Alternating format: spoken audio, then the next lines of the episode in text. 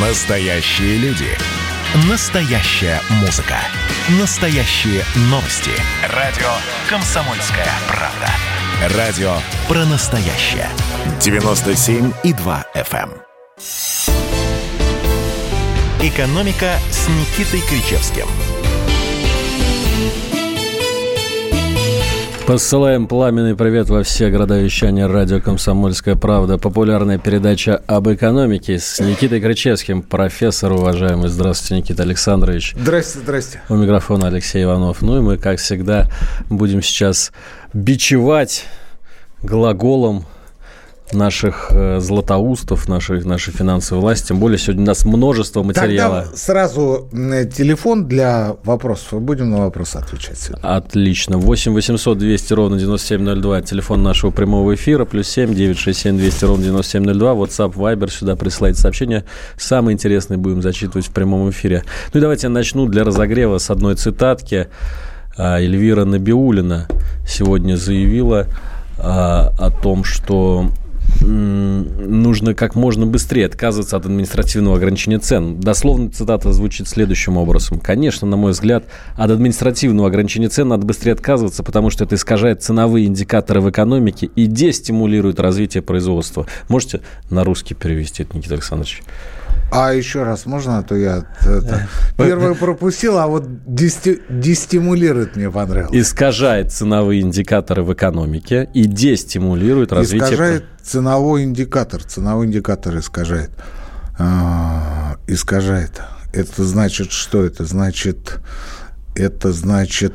Это значит вот что. Это значит, что а, есть... э, дистиллированное, как в вакууме, в нирване, соотношение спроса и предложения, которого никогда нигде не было и не будет. Ну, просто потому, что экономика, наука социальная, а не математическая. А у Набиулиных и всей этой компании в голове э, исключительно вот такая вот дистиллированная, выжатая, очищенная от всех примесей двойной, тройной дистиллерной очистки э, самогонная, э, как, как это, ну, вот, Первак. да-да-да. Вот. И она говорит, и она говорит, ну, там, конечно, там, конечно, может быть чуть-чуть, чуть-чуть, то чуть-чуть. Но вообще, она говорит, 10, но тройной, тройной чистка, она говорит, тройной.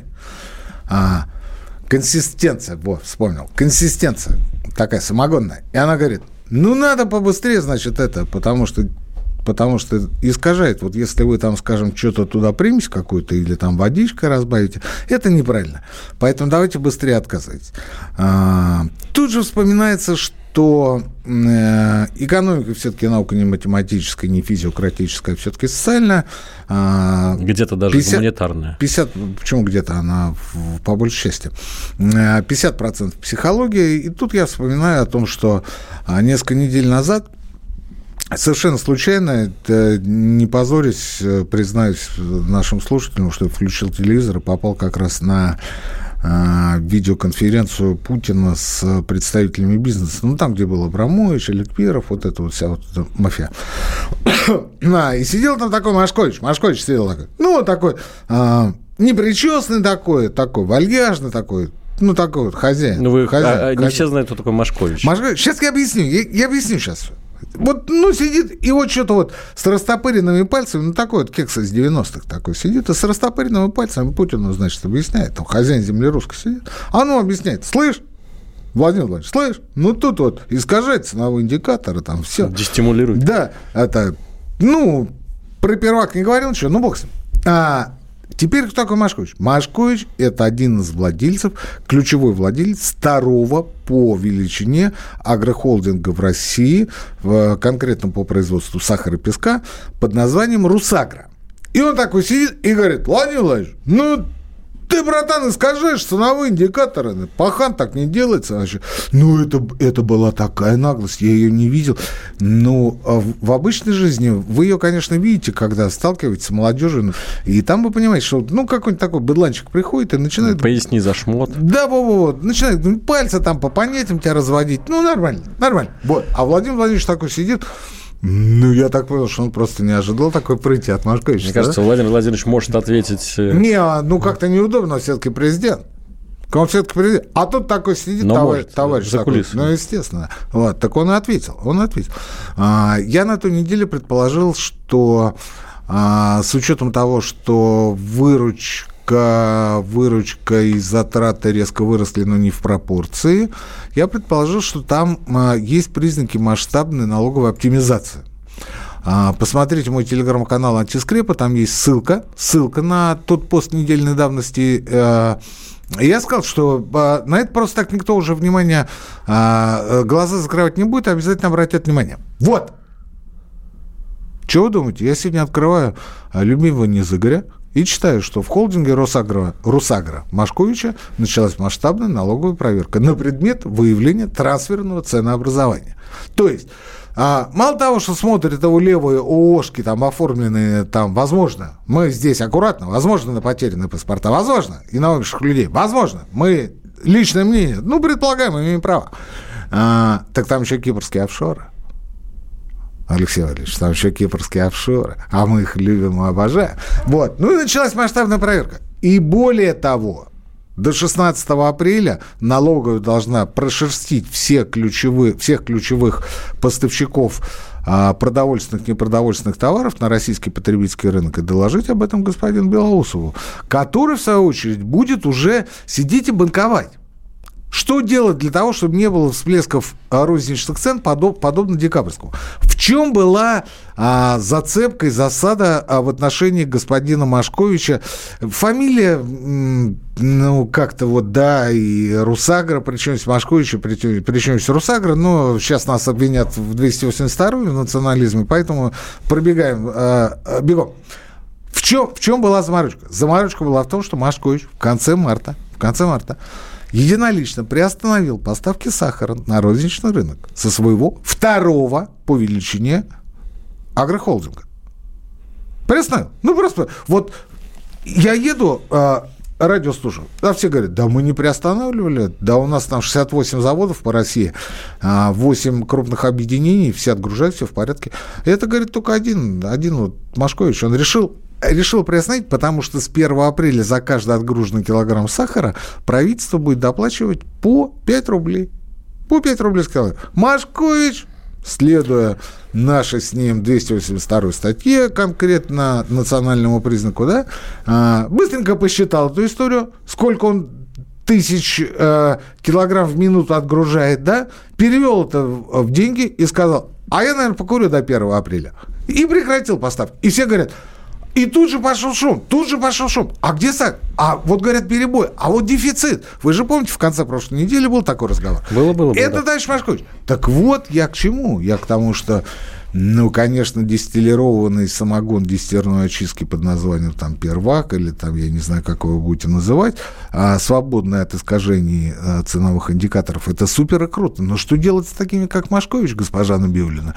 Это первый нюанс. И второй нюанс, который вы сказали по Набиулиной, какой? Дестимулирование производства. Дестимулирование производства. Пусть она мне объяснит, что значит дестимулирование производства. Нету, нету ситуации, мотивации в ситуации, когда, в ситуации, когда а, русская, например, та же сахарная отрасль исторически монополизирована и исторически находится в ситуации картельных сборов. Это еще было с царских времен. Это всем известно, ни для кого это никаким секретом не является. Не является. Да? Вот в этой ситуации, когда картели и олигополизация, что делать, госпожа Бевлин? Наконец, третье и последнее. А, ценовое дестимулирование, там, значит, искажение этих, не знаю чего. Ну, я тоже по-умному умею, но только не в прямом эфире, когда надо быстро и бежать дальше. У меня один вопрос. А, ну, окей, окей. Вот я говорю, окей, окей, окей, я говорю, Бевлина, окей. Да? А, мы снимаем ценовое регулирование сахара с масла, значит, со всех прочих вещей, и одновременно снимаем ценовое регулирование с бензина.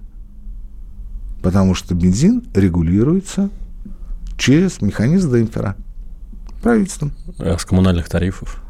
А, даже не обсуждаю. Зачем бензина хватит? А, но, госпожа Набиулина, при одном, при одном условии, при одном, при одном уточняющем обстоятельстве. Мы по Первому каналу, по ВГТРК, по Четвертому каналу, в газете «Коммерсант» на первой полосе напишем крупными буквами, что мы отказываемся от регулирования цен на бензин, а также вот дальше. Иванов, Иванов э, добавляет там в, в скобках, возможно, ЖКХ, потому что так считает госпожа Набиулина. И дальше публикуем ее адрес. Мы не разглашаем персональные данные госпожи Набиулиной. Мы говорим, э, не глины, там дом номер какой-то, Центральный банк Российской Федерации. Вот такое вот у нас чудо сидит в должности главы Центробанка Российской Федерации. Вот так Я, конечно, все понимаю. Я, конечно, все понимаю. Но мы об этом сегодня много будем говорить. Э, у меня в заключении первой части один вопрос. Путин через две недели у нас, можно сказать, на разогреве, а можно так не говорить, для кого будет э, озвучивать послание? Для таких, как Набиулина? Или все-таки для нас? Продолжим обсуждение всех тем после небольшой паузы в нашей передаче. Никита Крычевский, Алексей Иванов. Госдума. Перезагрузка.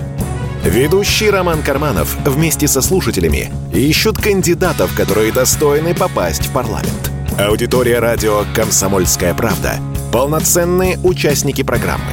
В каждом выпуске вас ждет максимальное количество интерактива, звонки, сообщения, стрит-токи и, конечно же, голосование. Только слушатели решают, достоин ли кандидат работы в Госдуме. Все гости программы должны быть готовы к тому, что наша аудитория уже здесь и сейчас проголосует против них. Слушайте каждый понедельник в 7 часов вечера по московскому времени.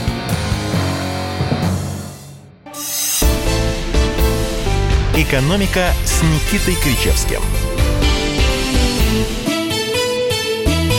Кричевский Иванов, Советский Союз, популярная передача об экономике. В эфире радио «Комсомольская правда». Напомню, телефон нашего прямого эфира 8 800 200 ровно 9702, плюс 7 967 297 02. Это WhatsApp и Viber, куда мы ждем ваших сообщений. Во второй части нашей передачи по традиции Да, мы будем первой читать. ждем, мы всегда их ждем. Ждем. Даже когда передача закончится, мы все равно в режиме ожидания. Как диод. Как диод. Диод. Не триод туда-обратно, а диод в режиме ожидания. Это вы сейчас для тех, кто получил инженерное образование. э, Метафору. Я, знаете, Это я мостик, мостик вам прокладываю к следующей теме. Да, прекрасно. А вот мы сегодня, кстати, и говорим про перлы нашей бюрократии. И что и про то, что это. А, у меня м, есть э, что сказать Владимиру Владимировичу. Впервые за 27 лет. Владимир Владимирович, посадите нас вдвоем, в хорошем смысле, с Ивановым на это, на послание. Мы все поймем с ним на пару, все поймем. Владимир, вот вы сейчас, вы сейчас будете, вы сейчас будете слушать, что напел ваш чиновник сегодня, да, и вы сами будете в ужасе. В этом ужасе пребываем Вы, наверное, имеете в виду главу Руструда Давайте, Михаила Иванкова, давайте, который давайте, а, давайте. заявил, что экономике нужны не блогеры, Да. экономике нужны станочники, Да. инженеры, Да. которые разбираются в диодах и триодах. Экономике нужны специалисты сельского хозяйства. Михаил, а, а- а что вам не нравится, Да. Александрович? Вот что? А он там дальше про что говорил? Про то, что это, ну да, зарплаты небольшие, это, по его мнению, наверное, наверное, он сказал, ну, мне кажется, это не совсем правильно все, да? Ну, в общем и целом, ну, государственную позицию обозначил. Обозначил государственную позицию.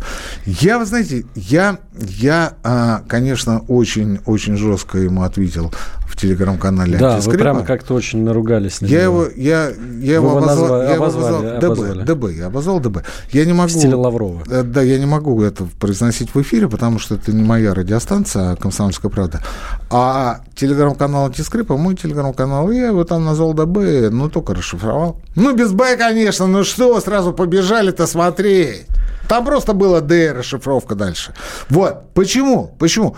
Потому что, слушайте, потому что, слушайте, ну вот, ну вот в чем, в чем была, в чем была засада советского, э, советского а, рынка труда? В том, что все было ранжировано, отрегулировано, сформулировано и сформировано. Да? Вот, а, вот не надо нам вот это. Вот значит не надо. Вот нам достаточно портных, вот там тысяча человек. Вот значит, нам надо тысяча. А если кто-то ходит с голым задом, это проблема не Три, наша. три фасона обуви. Да, а того, а того, а того, кто с голым задом ходит. Сходи, купи. Да не нравятся тебе брюки? Ну, извини, других нет, других нет. А вот когда ты к частным портным обращаешься и платишь им налом и в карман, это неправильно, это а, незаконная предпринимательская деятельность, за это надо в тюрьму и тебя, и этого портного. Я к чему? Я к тому, что Спрос, спрос на услуги в данном случае определяет предложение. Определяет предложение. И если а, услуги какого-то блогера востребованы, ну, вот, грубо говоря, просто какой-то блогер востребован, и если кто-то ему платит за а, то, что он из себя выкореживает деньги, значит, он пользуются спросом. Лично я месяц, может быть, полтора назад заплатил одному а, блогеру, а что, да, 500 рублей за то, чтобы получить доступ к платной трансляции его встречи с а, зрителями, читателями, не знаю, со слушателями, ну, как угодно, а, за его лекцию. Да, да, заплатил 500 рублей. Он мне, он мне прислал потом этот, как его, ну, код, код, код прислал, код. Да. Но это уже было потом, потому что я сначала-то заплатил, потому что мне интересно было. Потому что я не только живу, знаете ли, вот тем, что можно покушать и а, а, на чем можно поспать и на чем можно поесть. Я еще живу и какой-то а, духовной пищей, да? Вот. А тут пришел вот а, Роструд и говорит, да не, чувак, тебе не надо, это ничего, и блогер тебе не нужен, потому что вот я считаю, что так. Путин не знает. Папа Римский не знает. Я ответственно заявляю. Кричевский не знает? Кричевский, господи, кто есть Кричевский по сравнению с Путиным? Путин-то, может быть, даже и знает, но Папа Римский точно не знает. И Кричевский туда же. А, а что не знает-то? А не знает, кто конкретно нужен. Вот в Китае готовят операторов беспилотных а, летательных аппаратов. А нужные? А нужные мне. Вот они готовят, значит, им это нужно, значит, потребность есть. Значит, потребность есть. Они готовят. Они готовят. Они готовят. Алексей, они готовят стюардесс. Ну, казалось бы, да? А это, это вам и медицина, и фармацевтика, и психология, ты понимаешь, и этика с эстетикой, и вообще хорошие манеры, и, а, знание основ инженерного дела, и там всего очень много. А связь что стоит? Да?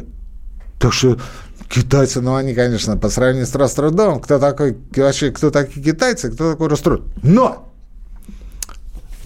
по этой логике по этой логике. Нам не нужны дизайнеры. Зачем нужны дизайнеры? Не нужны нам дизайнеры. По этой логике нам не нужны фотографы. Ну, профессиональные. А, а зачем нам фотографы? По этой логике нам не нужны фитнес-тренеры. Вот этого не трогайте. А не я помню, нужна, во, не. Во времена перестройки была, помните, присказка «работать на заводах некому, одни гитаристы в стране». Гитаристы тоже не нужны. А музыкальную школу надо закрыть? И художественная, и хореографическая. А что это такое? Они там ногами дрыгаются. Они. Нормально это вообще. К станку! Этот сказал Роструд. Роструд, ну ДБ, ДБ, я говорю, антискрепа, ДБ. Никита Александрович, ну вы уж совсем, знаете, в либертарианство ударяетесь. Нет, Должно же хоть нет, направлять нет, государство. Нет, государство, если оно считает, что э, какая-то специальность дефицитная, особо востребованная, имеет полное право и даже обязанность организовать обучение. Обучение по этой специальности. Бесплатно. Естественно. Не бесплатно за бюджетный счет. Естественно.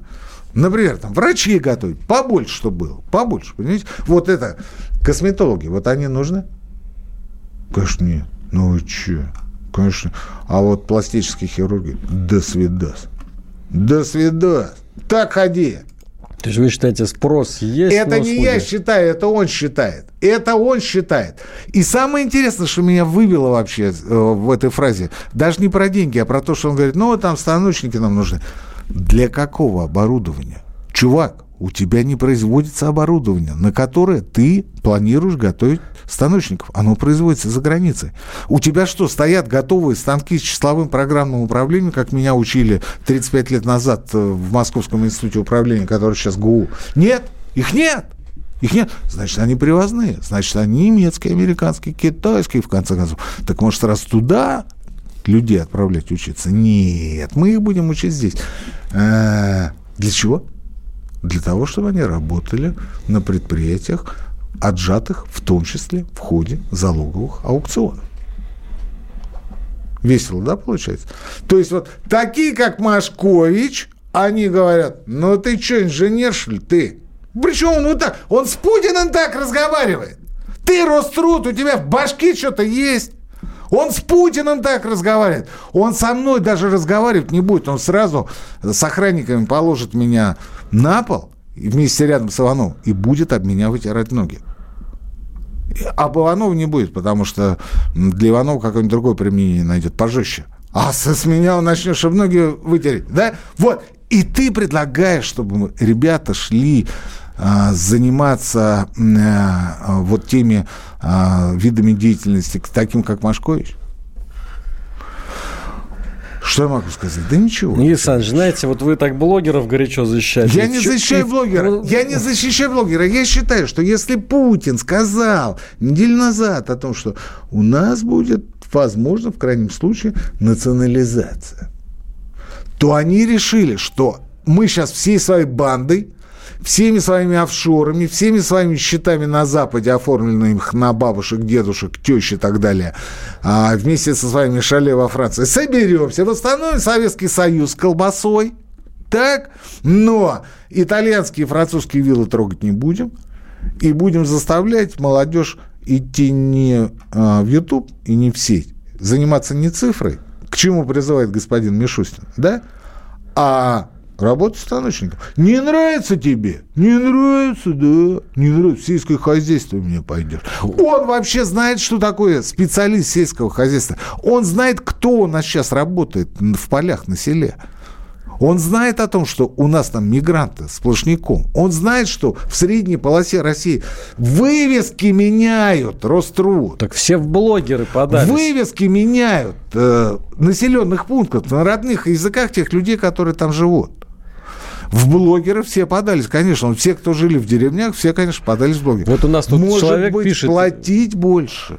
Может быть, платить больше. Может быть, выйти на правительство с предложением. В Государственную Думу с проектом закона. Повысить МРОД? Мне очень понравилось, как он говорит, этот Роструд. Я не собираюсь его Иванков, по фамилии, не собираюсь даже... Фу, язык, язык. Э, это все равно, что матом ругаться.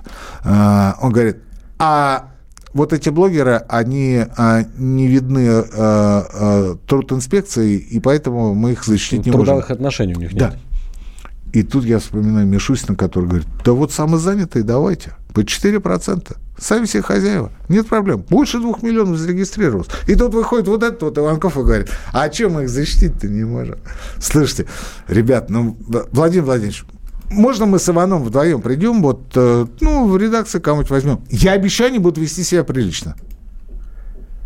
Блогер, который совершил ДТП, в Москве тоже пользовался спросом, ему тоже платили. Тут у нас просто комментарий. Но это проблема не Роструда, а это проблема блогера. Станочники на Ламборджини не гоняют по МКАДу. Это проблема ГИБДД и Дептранс. Друзья, мы сейчас уходим на новости, через несколько минут продолжаем наш эфир. Музыка для мужика не тяжела, не легка Для мужика музыка, словно глоток воздуха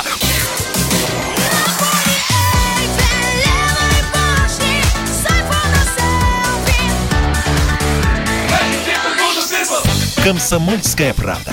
Радио поколения группы Ленинград. «Экономика» с Никитой Кричевским – Ключевский Иванов, прямой эфир радио «Комсомольская правда». Все, что нужно для того, чтобы хорошо провести вечер. Но вот только не нужно думать, что мы тут с Ивановым два такие а, самых умных сидим и всех тут это обкладываем, значит, говорим, какие они все дураки, идиоты там, конченые. Нет, мы, конечно, далеко не самые умные. Больше того, мы а, никогда не были чиновниками, бюрократами, надеюсь, никогда ими не будем, потому что у нас, ну, как бы вот, ну, на сегодняшний день, по крайней мере, у нас заточенность несколько иная. Иванов журналист, Кричевский экономист, ученый, исследователь, называйте это как хотите. Так или иначе, если мы попадем в, в чужой, чужеродный стан, мы будем вынуждены менять свою систему ценностей, свои ощущения, и свою систему, линию поведения. И тогда, вполне вероятно, мы будем нести вот такую чушь околесицу, потому что в чем-то мы будем, в чем-то мы будем доки. И я здесь имею в виду, например, систему там а, сословных связей, к примеру, да, или там, кому можно подойти, кому нельзя подойти, как себя вести, например, там, ситуация, когда вы получаете какое-то невыполнимое задание, или чувствуете подвох, или э, хотите кого-то подставить, или наоборот, пытаетесь свою любимую женщину или отвести оттуда. Как да? красиво выразить невыразимое, это вот. дестимуляция. Видите, видите, да. И при этом, при этом сделать так, чтобы твой начальник был доволен тобой.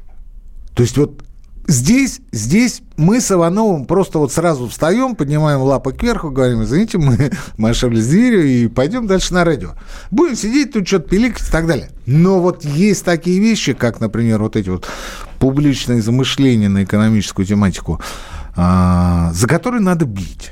Алексей Валерьевич. Александр, который... я вас сейчас попрошу снова толмачом. Не, на, не надо просить, не надо просить, дайте договорить. А, за который надо бить. И бить надо жестко я бы даже сказал, жестоко, для того, чтобы неповадно было свой рот открывать. Потому что мы же тебя не учим, как тебя вести с министром. Или там с вице-премьером. Мы же не учим, какие тебе планы выполнять, а какие не выполнять. Мы тебя учим думать, когда ты говоришь. И если ты в чем-то не понимаешь, так лучше молчи, сойдешь за умного. Молчи. Если бы спросили, а вот что вы думаете, что вот блогеры там что-то такое зарабатывают? Ну, надо было сказать, ну вот вы знаете, вот мир меняется, экономика меняется, вот люди а, сегодня становятся, а, ладно бы в России, они на Западе, во всем мире становятся в блогах миллиардерами, миллиард, не миллионерами уже, миллиардерами становятся. А вы посмотрите, сколько ребят а, молодых, молодых ребят э, заработали огромные деньги на, а, например, цифре, на новых высоких технологиях. Возьмите Дурова с состоянием 17 миллиардов долларов, да? возьмите братьев Бухманов из Вологды, которые продали первую свою компьютерную игру за 100 долларов. И, и Николая Сторонского. Возьмите Сторонского, возьмите э, Виталика Бутерина, да? возьмите вот этих ребят. Что вы пристали к этим блогерам? Блогеры – это, ну, хорошо, несколько десятков человек да, которые определяют 90% рынка. И вы на основании а, а, неочевидного исследования, я его читал, это исследование, и я нашел там массу а, непонятных вещей. Я сейчас не буду а, останавливаться на них подробно. На основании этих исследований ничего сделать, никаких выводов сделать нельзя, потому что, еще раз повторяю, есть там десяток другой там топовых блогеров, которые действительно зарабатывают огромные деньги. И есть безликая масса таких, как Кричевский, я уж про Иванова не говорю, он великий. Понимаете, в чем дело? Вот, которые зарабатывают копейки, если и зарабатывают если зарабатывают. И вы на основании 10 человек говорите нам о том, что блогеры не нужны. Да блоги – это воздух. Вот для вас пища, которую вы потребляете в бизнес-ланч, да, скажем так, воздух бюрократический, потому что вы помимо потребления пищи еще занимаетесь трепежом, когда кушаете, да, обсуждаете что-то там, да, и вечером, когда ужинаете, потому что вы уходите поздно, вы очень много работаете, да, вот. А для нас с Ивановым есть еще и духовная пища, которую нам предоставляют блогеры. Он точно так же готов за это платить. Кстати говоря, нахрена Иванов? Нам нужны книжные магазины. Ну, ну вы чё, сейчас замахнулись на Ну, что за ересь? Что за... Вот этот вот, вот это вот... Чему, извините, вот этот Толстой? Библиотеки сжечь. Во! А вот это вот... А, чушка этот Достоевский, этот псих, лудоман. Вот, вот ну нафига нам это все? Станочник нам нужен. Агроном вместо суслика или вместе с сусликом. Вот это другое дело. Вот, и вот такие люди у нас возглавляют федеральные ведомства. Так чего же вы хотите от нашей системы управления? Чего же вы хотите?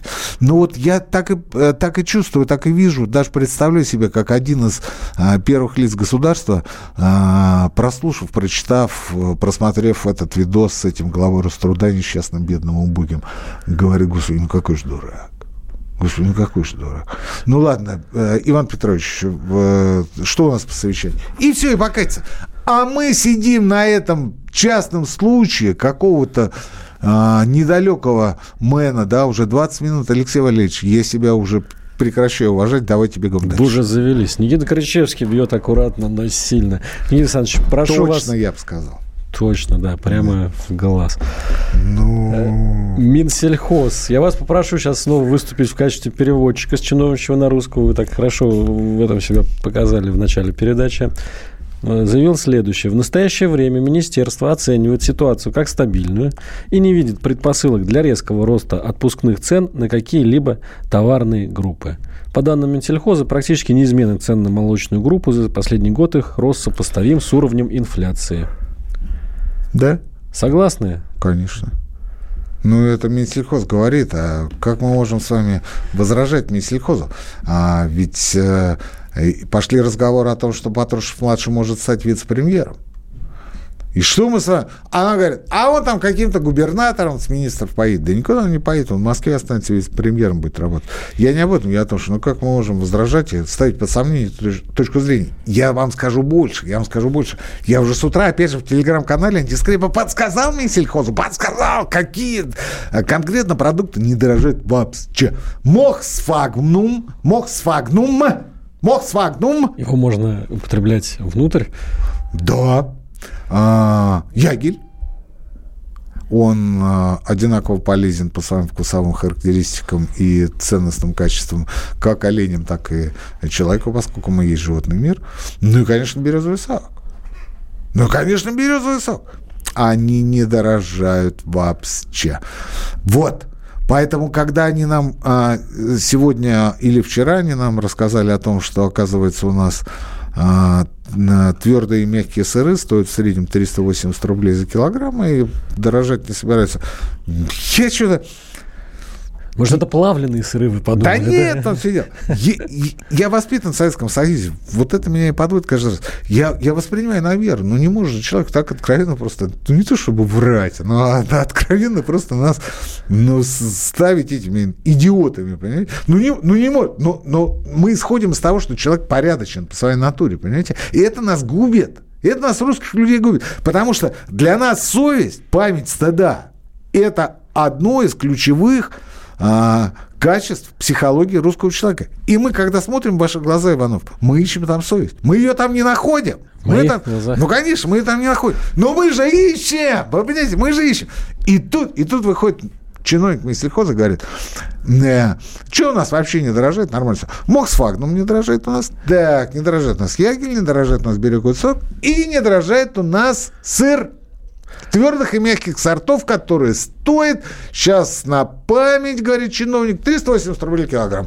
Я начинаю, я, ну, понимаете, ну, убедительно же говорит, я начинаю вспоминать, во-первых, когда я последний раз видел сыр по такой цене, ну, не, не сырный продукт, а именно вот, что... есть же сыр, сырный продукт. Да, да, так он про сыр говорит, про сыр. Вот, это первое. А второе, а второе, а второе, а второе, а второе, а второе, а второе, я уже не вспоминаю ничего, потому что я расстраиваюсь тем фактом, что я уже не вспомнил. А, старики, а, не, старики-то и не помнят, Алексей Валерьевич, когда они последний раз видели сыр по 380 рублей килограмм.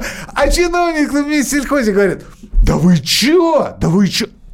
Да не дорожает же сыр, 380. Вот я, он говорит, он говорит, тут такой Кричевский выходит, говорит, вы знаете, это Иванов тоже у двери стоит, ну, тоже мнется, это, шапку мнет в руках, и говорит, вы знаете, Василий Васильевич, да мы что-то как-то не видели. По 380 рублей это тысячу лет уже.